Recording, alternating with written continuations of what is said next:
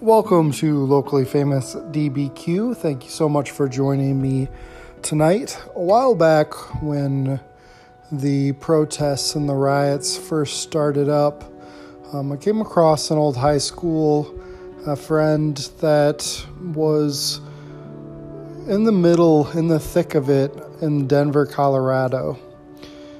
And I thought it would be pretty cool to just get his interpretation of what's been going on and then get some first hand information from uh, his encounters with the protest. It seems so long ago and so much stuff has happened already, you know, but I know, well, man. It uh, it's almost been a month now since they started here in Denver. Um, I think it's actually just been a month. Um, and already Colorado's made a lot of like changes and stuff, which has been really cool to see. Um, they've been one of like the, the fastest acting states on getting legislation passed through. So um, it kind of, I think part of that is the reason that like the protests died down quite a bit here in Colorado.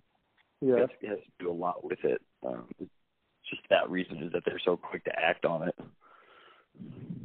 Yeah, initially, I mean, everything popped off obviously because of you know the police officer exerting force on the back of George Floyd and you know suffocating him to death. Right, right. I guess that was a originally what happened in Denver. You know, it was originally protests against that against that one incident. Um, from what I kind of talked to people down there though is is like that was just kind of the straw that broke the camel's back though. Um, like we were in a perfect situation for something like this for major protests to happen. You know, if you look at what's been happening the last like five, ten years, police brutality across the country has just risen, risen, risen. Um, you hear about so many different stories. Um, and then now, you know, unfortunately, it took a global pandemic for the people to uh, kind of wake up and see what was happening. But you know, everyone was stuck at home, not allowed to leave their houses. Um, they didn't have jobs, so everyone's frustrated, everyone's kind of agitated, upset, um, and they're forced to sit at home and watch the news. They're forced to pay attention to what's happening and kind of slow down and say, "Whoa, whoa, what's going on?" Um, I think it was just like it was the perfect storm. You know, it was just a, a pressure point just waiting to burst. Um, and then everybody saw the video of George Floyd, and it was, you know, it was. um I mean, I watched the video. It was, it was pretty gruesome. I mean, it was obvious. The, you know, he's pleading, pleading for help, and those officers just didn't care at all. Um, so that's originally what the protest started about here in Denver, um, and then quickly they evolved into a much, much bigger thing than just justice for George Floyd, which is kind of crazy to see. But yeah, you're right. I mean, I definitely try not to jump to conclusions, especially with people who have run run-ins with with police officers, but like you said, anybody who watches that tape, I mean, he, I mean, he wasn't necessarily a good dude. I mean, he had a rap sheet, but nobody deserves right. nobody deserves for that. And like, he was like, he, you know, he started asking for like his mom, and like, yeah, I mean, it was it was very difficult to watch that. He was he was desperate, you know. And yeah, I agree. Like he's got a rap sheet and stuff, but uh, in no way does that warrant what happened. Um, I think that's kind of the, the main message is that like the police aren't allowed to be the jury, judge, and executioner. Like we've given them too much power, and that's uh, what a lot of this is: is people taking their power back um, and saying we're not going to put up with this shit. You know, so. Yeah, you watch that video and it's hard to see. The man's desperate. And he's begging for his life, and and he's not fighting back. He's he's fully restrained in handcuffs, like laying on his belly with his hands cuffed. you know, there's no reason for them to be doing what they did. no reason for it. It was excessive force, and it killed them. And unfortunately, it's a story that's way too common. You know, and since I mean, I've learned about way more stories that I never knew happened. Even some that happened right here in Denver um, that uh, that I didn't know had happened until I went down to these protests and started hearing all the stories of all the different people, and I was like, "Holy crap!" Like, you know, there are the media, the stories that get a lot of attention by the media, like George Floyd, Breonna Taylor, but there are so so many more stories of people that that don't get that national attention, and it's yeah. it's pretty crazy to see, pretty crazy to hear about. So, so let's get into the uh, let's get into the protests a little bit. I guess have you ever have you ever been a part of a protest before this? Um, I had gone on a couple marches that were my friends were into climate change. Um, and so I had uh, been on a couple marches with them down at the um, down at the Capitol. Fracking is kind of a big thing here, and it's it's polluted a lot of the water here. Um, so I've done a little bit of that, but nothing like this. Um, and uh, originally, you know, I didn't even know there were going to be protests happening in Denver. I kind of heard about it on the news. Um, I saw on the news that there were crazy riots happening and there was looting happening and that there there were unruly people in the streets and I was like I kind of went down there out of curiosity. I wasn't even planning honestly. I wasn't planning on being a big part of the protests. Um I was down there just curious to see like what the hell is happening in my community. Um and what I got down there what I saw was a total I mean, the, the media was lying. You know, what I saw was not what the media was saying. Um, there was no violent protesters. There was no looting and rioting. It was people exercising their First Amendment right, um, freedom of speech, and police just attacking people for absolutely no reason. I think I I, I remember walking up to the first night. It was a Thursday night, and I was walked there. Uh, I had just gotten there. I'd been there maybe 30 seconds. Got shot with a pepper bullet and started getting tear gassed you know, uh, uh how could I be a writer or a looter? I'd only been there 30 seconds.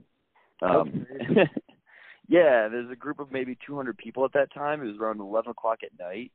It's a group of maybe 200 people standing outside um, with their hands up, saying, "We got our hands up. Don't shoot us. Don't shoot us. Why are you shooting us?" And and you know they were just spraying the crowd with pepper bullets. Um, and that was my that was the first thing. That was my first experience going on to these protests. Was, there was there a curfew at that point? No, at that point there was no curfew. Um, you know, they didn't enact, enact a curfew for I think two or three days. I think there was no curfew. Um, the crazy thing, I don't know if you've ever been to Denver, but uh, there is a park right across the street from the Capitol building. So on the lawn of the state Capitol building is where the protesters were assembled. Um, but right in that park too, there's kind of like a little bit of a homeless camp, and it started with the whole Occupy movement um, people kind of moved in there to the you know the Occupy Wall Street thing that happened. Um, yeah. Like 2014, they kind of moved in around then, and they just sort of never left. So there's like several tents in the area. There's a lot of homeless people. I'd say roughly 50 people hanging out there. Um, and so they were just caught in the crossfires you know, and and like they've they've been living there, you know, all, periodically, like every night for you know the last five six years, and they're just cr- caught in crosshairs, just getting tear gas, getting shot at with nowhere to go, nothing to do. Um, but at that point, there was no curfew going on. It was just people assembling on the Capitol, and then we got pushed off of the Capitol lawn, um, which is you know public property. We're allowed to be there. We got pushed off and then into the um, park and then they kind of just anyone that was out there was just fair game. You know, it was like get out of there or you're going to get shot at. But yeah, no curfew at that point. Um, you know, I saw in the news that they had smashed some windows that the protesters had, and I did see that. I saw some broken windows of businesses downtown. Um, but the police weren't down there protecting businesses and protecting, um, you know, private people's private property or, or the public property. They were down there in a park um, where there's nothing to damage, nothing to loot, nothing to riot, and they were just there harassing people. What do you think their intentions were? You know, I, I, I, at that point, I didn't really know. You know, at that point, I was like, okay, maybe, I got here. They're kind of late in the evening. I got there like ten o'clock because I'd seen it on the news at like nine thirty. So I drove down there around ten o'clock, maybe ten thirty. I got to the building, and I think I don't know what had happened earlier in the day. The news reports said that people were rioting and looting. I think maybe their intentions were to just get the crowd away and get things to calm down. Um, but they, they didn't really do that. They sort of escalated it instead of de-escalating it. They, they made things worse. Absolutely.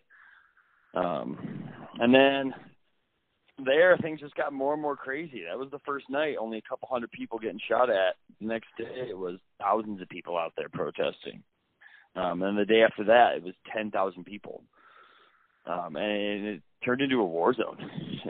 it was absolute chaos. So I, I, I mean, you've seen some of my videos on Facebook, I'm yeah, sure. I mean, you were uh, you were you were live, and I just remember watching you a couple times, and you're like, "Yeah, get out! Like if you can't take the tear gas, you got to get out of here, man! Like you got to get out of here! If you can't take the tear gas." Well, the first night I showed up, I was in a t-shirt and shorts, and I thought it was a protest. you know, I just thought it was people like I was like, and honestly, out of curiosity, I just wanted to go down there and see what was happening for myself. Um, and then once I saw what was happening, I kind of felt the need to like let people know. Um, because there's a lot of people that like you know in Dubuque there's no there was no major protests like there were in Denver. I know they had some down in the park downtown, um, but it it wasn't like in Denver where there were riot police in SWAT team gear. You know, it wasn't like that. Um, and I wanted people to see it back home, like what's actually happening. And I also didn't want the media to control the narrative of violent protesters and rioters and looters and stuff.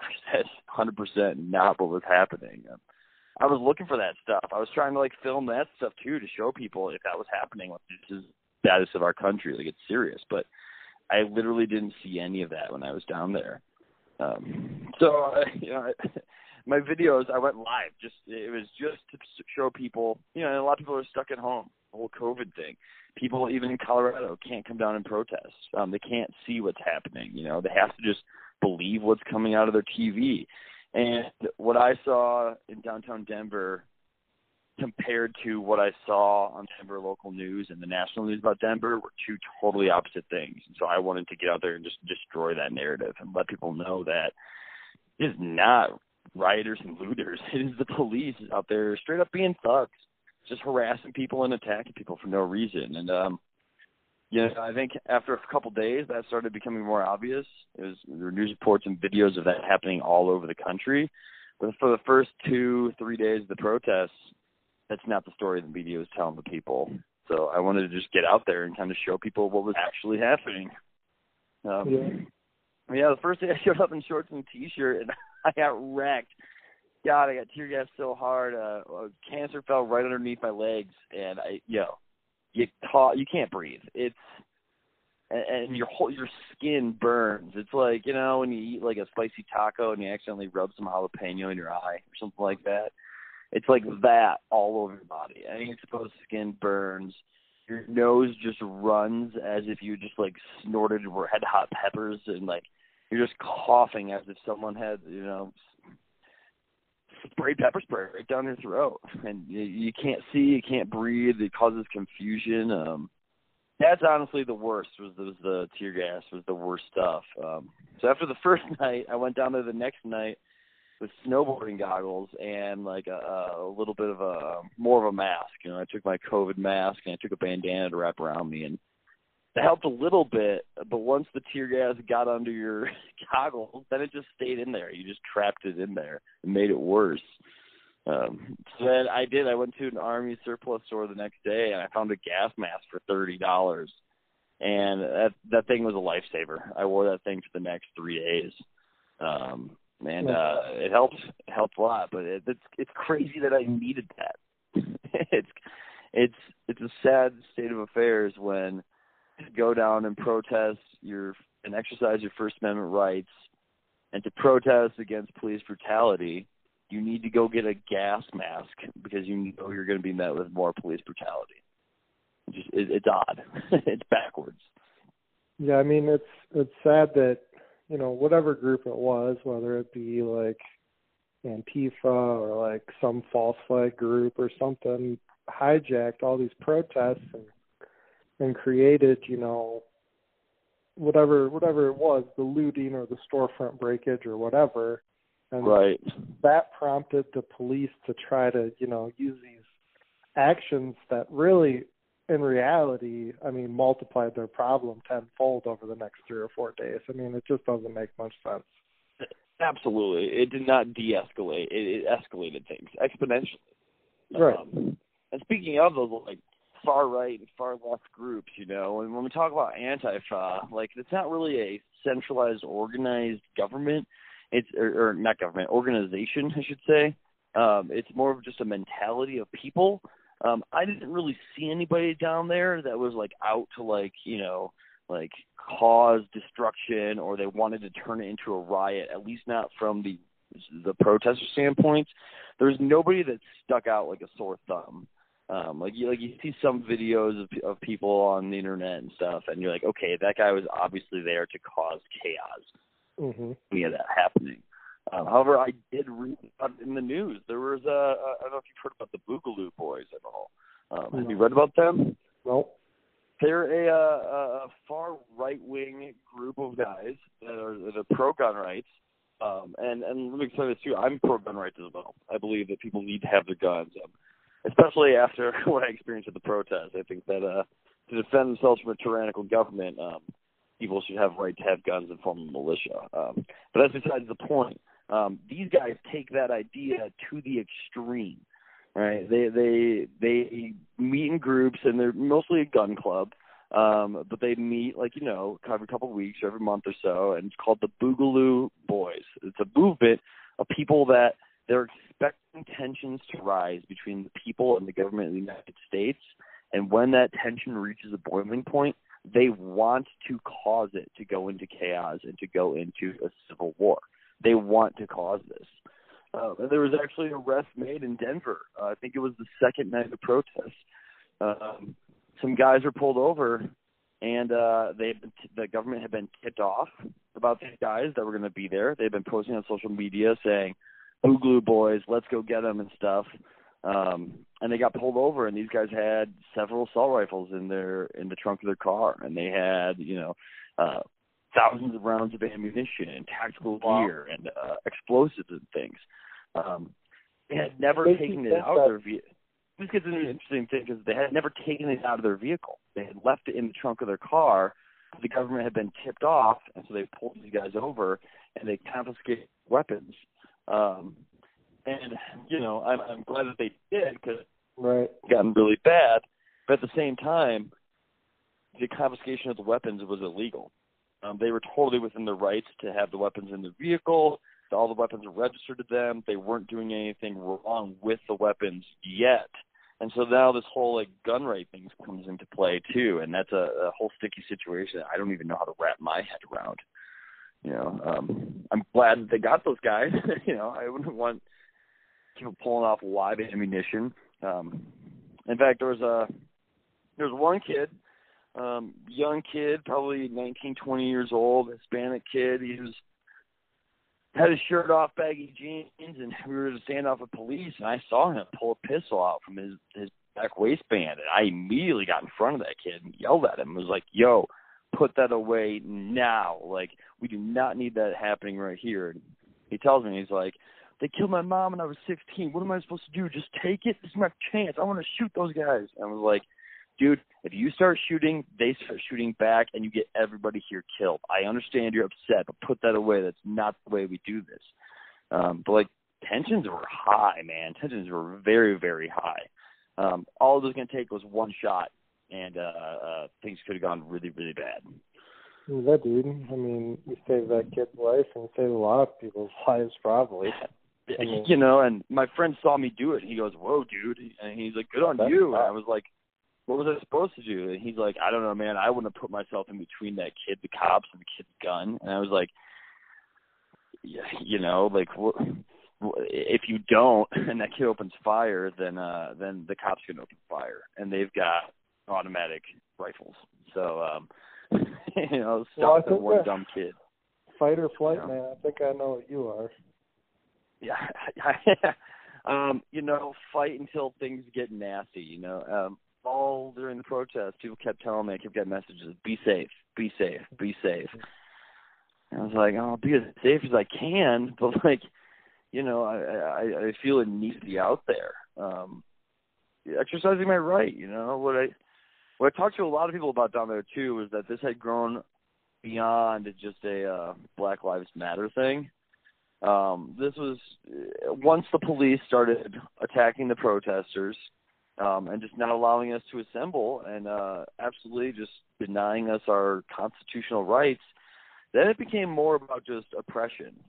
Of um, you know, you're not going to oppress the voice of the people. Um, they're going to be heard, and um, there's there's I just watched the movie V for Vendetta uh, first time um, a couple days ago, and there was a line in it that stuck with me, and it was, you know, government should be afraid of their people. People shouldn't be afraid of the governments.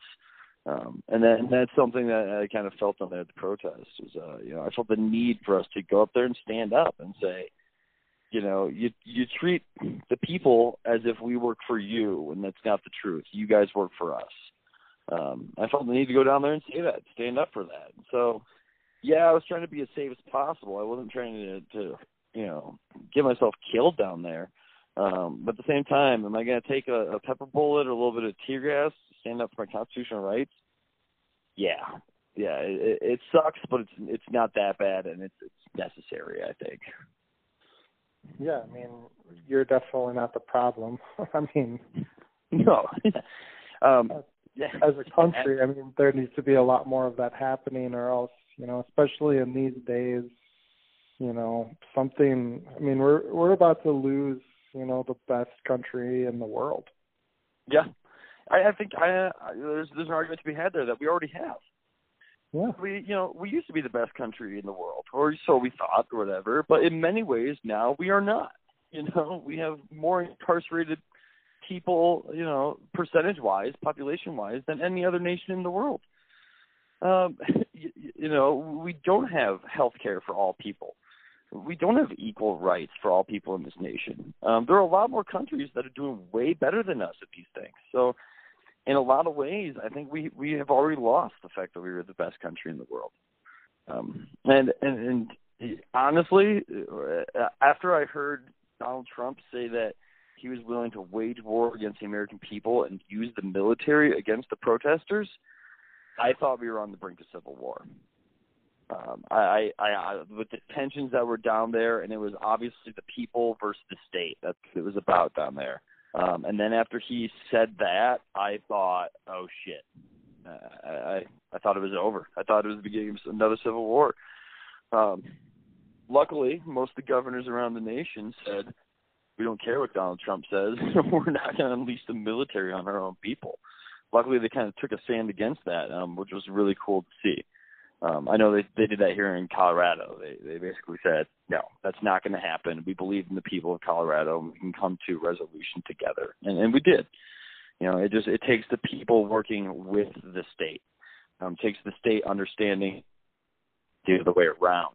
And I think for too long, um, people in this country have it's been, you know, we work for the government and the one percent, and uh, and they don't care about us. And I think that's starting to come to to a boiling point. What do you, what do you see what do you see happening over the next six months in Denver? Um, in Denver, you know, they've already made some some pretty decent strides um, as far as reform and policies and things. Um, the governor signed into action a reforming police bill requiring them to have body cameras on them and on at all times. Um, they removed police from all of the public schools in Denver. They've broke, they're removed the contract. Um, they're going to be starting funneling some of the money that was going to the police department into other things, social programs for um, uh, homelessness, for uh, addiction, for um, uh, family stuff, people with domestic issues. Um, see, they're also requiring now officers to um, anytime they draw their weapon, even if they don't fire it, anytime they draw it at all, they have to report to the supervisor and an investigation has to be made. Um, so already we're already seeing some reform in Denver, and I think that has calmed the people a little bit. Um, like I said, the protests have died down a little bit. There's not so much social unrest. Um, we'll see what happens in the next six months. You know, a lot of it's going to have to do with this election. What happens? Um, if, if Trump wins again and he keeps saying these things like you know, when the looting sh- starts, the shooting starts, and if he keeps referring to the people protesting as thugs and threatening to use the military against them, I can see tensions rising. I really can. Um, you know, also in Denver with some of those local cases um, of police, you know, there have been some killing of unarmed black men in the Denver area in the last year that have not had any investigation whatsoever, and there's been a lot of pressure to open investigations on those things.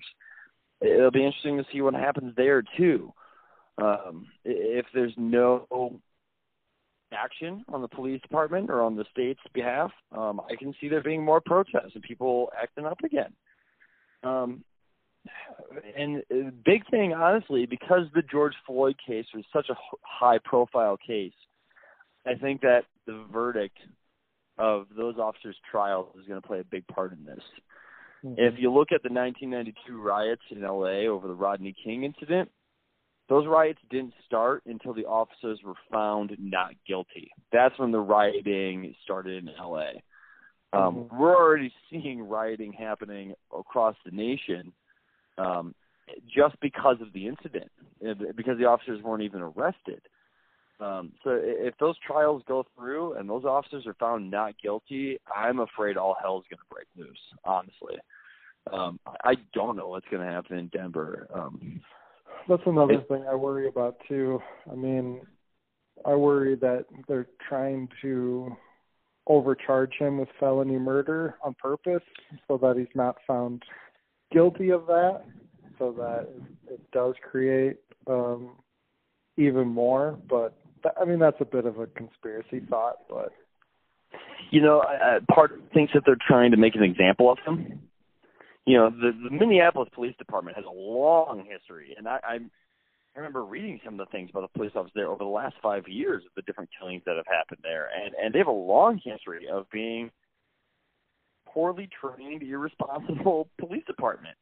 You know, who protects their own at all costs, and uh, um, you know, when good cops speak out, they get in trouble, and the bad cops are allowed to uh, uh, keep patrolling the streets. So I think that part of it is that they're trying to make an example of those officers, and they're trying to calm the public, and say, "Hey, no, we're listening to you, we're hearing you." Um, but here, listening to us and hearing us and making constructive action and constructive change are two very different things. It's unfortunate that uh, there's had to be this many protests around the country in order for our politicians and our government to actually listen to us. Um, it's unfortunate that's reached that point, but like you know, like Dr. King said, um, the riots are the language of the unheard, um, and, and now people are being heard. Yeah, do I think that they're going to make you know meaningful change? They're starting to here in Denver. It's not much, you know, it's a, it's a small act. Um, there needs to be more reform. I think. I think there needs to be more drastic action. Is it going to happen? I don't know. You know, Colorado's a very progressive state when it comes to these things, so I can see it happening here. In other parts of the country, I don't necessarily see that happening. I don't see the change happening, um, especially when we get into parts of the South. You know, down in good old Dixie. Um, I just don't see those changes happening. Um, and so I, I honestly don't know. I don't know what's going to happen in the next six months. Um, it'll be interesting to see. A lot of it's going to have to do with the election. A lot of it's going to have to do with the response from government officials. Um, but if nothing changes, you know, here in Denver, they said they're like, this is not a sprint. This is a marathon. We're prepared to do this all summer. We're prepared to do this all year. And a lot of people have been comparing these protests to the protests that were happening in Hong Kong people fighting for the freedom over there. Um, you know, the the Chinese government trying to repress the free people of Hong Kong. And uh we're starting to take tips from them. They're starting to look at their tactics and they're starting to utilize them here in the United States. And so I think this is and and you've seen this this Black Lives Matter movement is not just a United States thing anymore. It's grown everywhere. You know, there are protests in all over Europe, all over Africa, the pe- all over um, Australia too um, there's protests going on, and so it's become a global movement against racism and systemic oppression of people of color and the working class. So if if the governments don't wake up and start making meaningful change, I think this will continue. Um, if if they actually are listening and they actually are trying to make change, like they've said they're going to, then I think this could calm down. But you know, only time will tell whether they're giving us lip service or whether they they mean what they're saying. I would I would love to maybe um, you know every couple months or something talk to you about what how things are going and where your head's at on this. That'd be really cool if you could do that. Yeah, man. Stay in And, touch. uh, Um, This I'm is, still in uh, touch with the people in Denver that are leading the protests, and uh, I'm still very much a part of. Uh, actually, I I do uh, audio and I do uh, um, audio video stuff for a living now these days, and I'm part of a company now that's um, starting to broadcast these protests all over the United States. Um, it's called Amplify the Voice. Um, so if you go to amplifythevoice.com, you can select your city, and we have people that are out there doing live feeds of the protests every single day. Um, right now, we're only set up, I believe, in Denver and in New York City, but we're getting ready to set up in all the major cities across the nation. Um, and so that's the thing I've been working on the last couple of weeks. Um, my personal, you know, Facebook account and active um, protesting has kind of taken a back seat, so I can help this organization kind of um, get their feet off the ground and get things running. Um, because again, people are still we're still in the middle of the pandemic. People are still at home, unable to see what's happening. Um, so this is a way you can log on and they can watch a live video, or they can watch the videos after the fact um, and see what's happened in different cities around the nation. Um, so I'm gonna be working on that the next couple of months. I'm definitely it definitely isn't over for me. I'm definitely still involved in it. So I'd, I'd be more than happy to talk with you more about it in the future. That's awesome. I'll put that in the show notes and um I'll throw it in the, the Iowa Black Lives Matter group and have them check it out for you. Cool, man. Um, Yeah, feel free. Um, I, I have uh, my photo album on the Facebook. Um, it's just Denver protests, Black Lives Matter protests for George Floyd. Feel free to use any of those videos, any of those pictures, or anything that's on there. Um, you have my permission to just use any of that stuff. So you know, the reason I did it was to get the message out there and get the information out there so people could see what was happening. And so I'm happy to provide that for you too. so this is this is locally famous DBQ, and I always finish with uh, with a question. If Yeah. uh, if you had you know all of Dubuque's ear right now, what what would you tell Dubuque? If I had all of Dubuque's ear right now, what would I tell them? The world is much larger than Dubuque County. Uh, growing up in Dubuque, you know, it's not a very culturally diverse town. Um, it's pretty much, you know, a lot of white Christian background there. Um, it's become more diverse in recent years, um, but still, compared to the rest of the nation, it is not a very culturally diverse town. So don't I guess you can only base your experiences off of what you've experienced in your life and it's hard to form your opinions off of that. Um, but try to look at other news sources. Try to look at the world outside of Dubuque, Iowa. Um, and try and see what's happening around the country. Um, you know, you go to places like Chicago, very close to Dubuque very culturally diverse. You know, even if it's just take a weekend trip there, just to go experience something different. I, I encourage people to get out, to go see the way other people live, and go to experience other cultures. I think you'll find much better appreciation for your neighbor, um, whether they're uh, a different color, a different religion, a different creed, or whether they're just like you. Um, I think you're going to find a better appreciation for those things. Um, the other thing I would say to Dubuque is that, uh, you know, historically Dubuque's been a racist town. You know, I was born in '89, and in '91 we were still having cross burnings in Dubuque. The KKK was still very active in Dubuque. Um, challenge your neighbors. You know, if, if they say something that you don't agree with, you don't have to sit there in silence just because you feel uncomfortable. You know, if, if your friends say racist joke, you don't got to yell at them. You don't get, you don't got to sit there and hate on them for it, but you can just sit there and explain to them, "Hey, that makes me uncomfortable. Like that's not okay, and here's why." And I think a lot, a big thing in this country is, you know, we get very two-sided. It's very us versus them.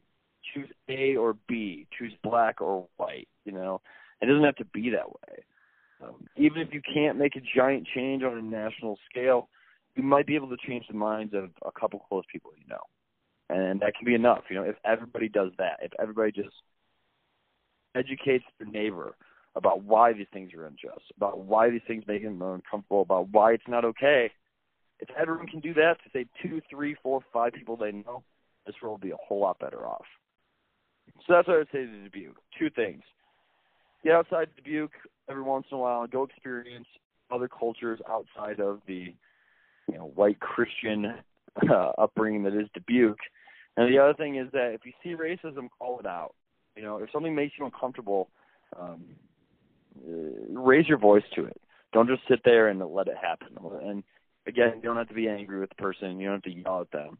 Um, but call and explain with them. Have a conversation. Understand that it's not us versus them. It's not me versus you. All of us versus the problem.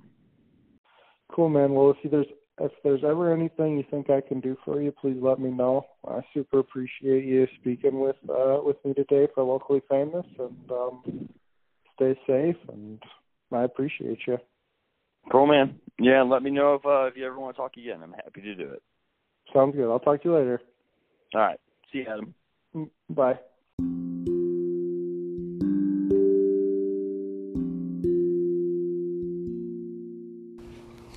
Thank you once again, Mike, for joining me on the podcast. I super appreciate you taking some time out to talk to me and the Dubuque community about everything that's been going on in Denver and also, you know, the wider view of everything that's going on in the country as well. Hopefully, we get to do it again soon sometime and, and hopefully talk about something a little more fun, a little more peaceful than the protests. The, over the next six months or so, and, and then moving forward, though, it is going to be a pretty turbulent time for this country, and I pray and hope that we can find it inside of ourselves to just accept that we are the same, that we all come from the same place, and you know, we just need to love each other. There needs to be a lot more love in this world rather than hate and division. So, if you would like to be on locally famous DBQ and talk about, you know, the protests or talk about anything really uh, and address the Dubuque community, you can always hop over to the locally famous DBQ um, Facebook business page, hit the book button, and I do make myself available normally Monday through Thursday at 8:30 p.m. or 9 p.m. for a telephone call. I appreciate you hanging with me this long. Hope you have an amazing rest of your day, and I love you.